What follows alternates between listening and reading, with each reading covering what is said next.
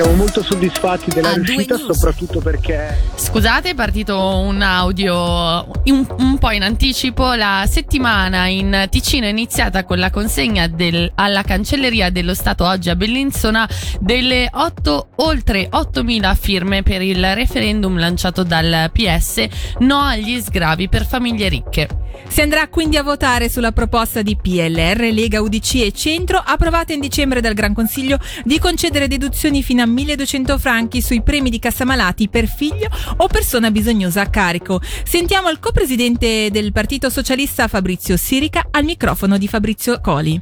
Siamo molto soddisfatti della riuscita, soprattutto perché beh, non era evidente, c'erano le vacanze di Natale che ci hanno fatto partire praticamente con due settimane di impossibilità di raccogliere perché a differenza di altri partiti noi ci basiamo su volontari e volontari, non paghiamo delle agenzie o altro per raccogliere le firme. C'è stata una grandissima risposta anche dalla popolazione che ci faceva avere formulari già compilati. Ad ora abbiamo più di 8.000 firme raccolte per il referendum e quindi andiamo verso la campagna al voto che verosimilmente sarà giugno. Perché secondo il PS la proposta contro cui è stato lanciato il referendum sarebbe un regalo per le famiglie ricche? Beh, perché lo dicono i numeri, eh, una famiglia con mezzo milione di disponibile e due figli guadagnerà più di 500 franchi da questa proposta, una famiglia con 100.000 di imponibile e due figli guadagnerà poco più di 40 franchi. Questi soldi vanno alle fasce più abbienti. Noi siamo assolutamente dell'idea che bisogna aiutare il ceto medio in questo momento, quindi questi soldi li vogliamo destinare in maniera mirata al ceto medio senza regali a chi non ha bisogno. dot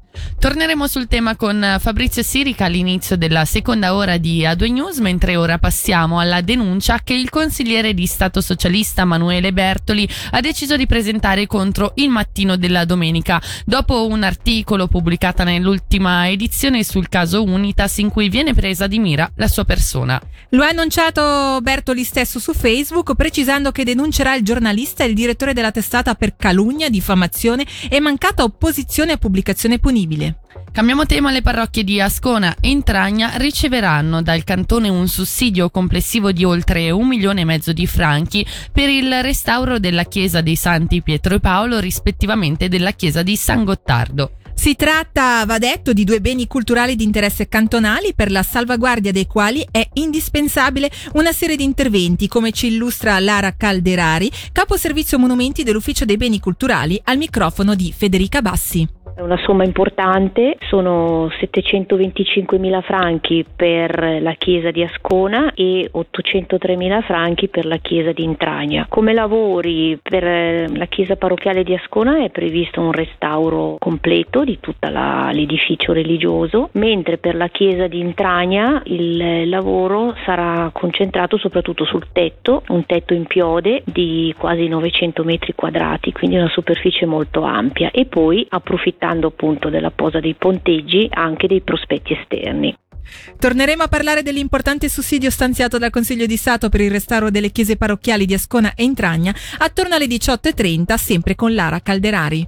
Oggi è stato anche presentato il nuovo manifesto del Locarno Film Festival, selezionata fra oltre mille progetti partecipanti al concorso internazionale lanciato alla fine di ottobre per l'edizione numero 76, l'opera vincitrice è firmata dal duo britannico composto da Sara e Ciarendante e vede l'icona del festival, ossia il pardo, fondersi con una figura femminile. Nel manifesto 2023, la tradizionale tavolozza gialla e nera del festival, in agenda dal 2 al 12 agosto, lo ricordiamo, accoglie anche un nuovo colore, il blu. Per aprirsi, citiamo il comunicato stampa, a un mondo in via di definizione e ricco di possibilità. L'opera è stata selezionata dalla presidenza e dalla direzione del festival, coadiuvata da un gruppo di consulenti esterni del mondo della comunicazione, dell'arte e del cinema. Rimaniamo nell'Ocarnese e rimaniamo sempre in tema culturale. Un altro ospite va ad arricchire il programma degli eventi letterari al Monte Verità, la cui undicesima edizione è in programma dal 30 marzo ad Ascona e Locarno. A chiudere l'evento il prossimo 2 aprile, chi sarà, cara Celine?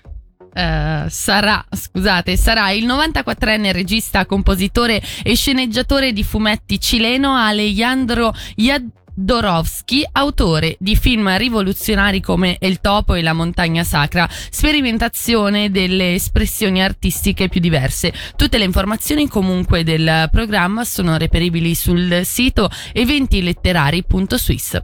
In Ticino non piove da settimane, una situazione preoccupante che fa tornare alla mente agli scorsi periodi di siccità. Come abbiamo sentito poco fa durante le previsioni del tempo, qualche precipitazione è attesa verso la fine della settimana. Basterà risolvere la situazione? Lo abbiamo chiesto a Lorenzo Di Marco di Meteo Svizzera Locarno Monti. Beh, ehm, il deficit che abbiamo è abbastanza, purtroppo, è, è, abbastanza marcato.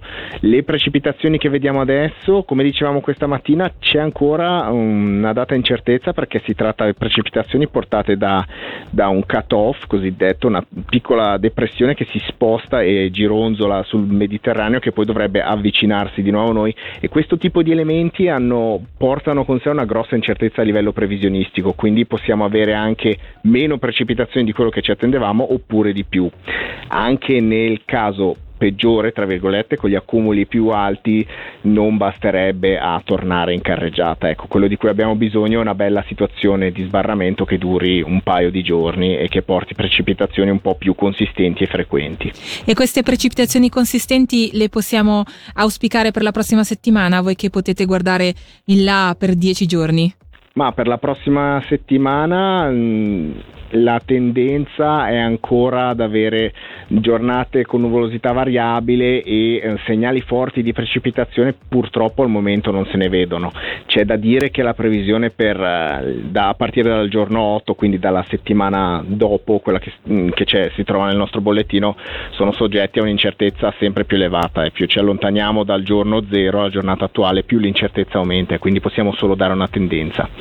Detto ciò, la tendenza non, è, non, non mostra un anticiclone di blocco, mh, mm, come abbiamo avuto negli scorsi giorni, mostra giornate variabili, quindi qualcosina mm, potrebbe arrivare, però come detto l'incertezza non è da sottovalutare in questi casi. Infine un'informazione di servizio rivolta a tutti gli abitanti di Biasca. La società elettrica Sopra Cenerina SA comunica che lunedì prossimo, il 27 febbraio, dalle 13 alle 17.30 verrà interrotta l'erogazione di energia per permettere dei lavori sulla linea di trasporto bassa tensione. L'informazione ovviamente non finisce qui, ad A2 News ora diamo spazio di nuovo alla musica e poi torniamo con la seconda ora ricca di temi a due news. Grande musica, grandi successi.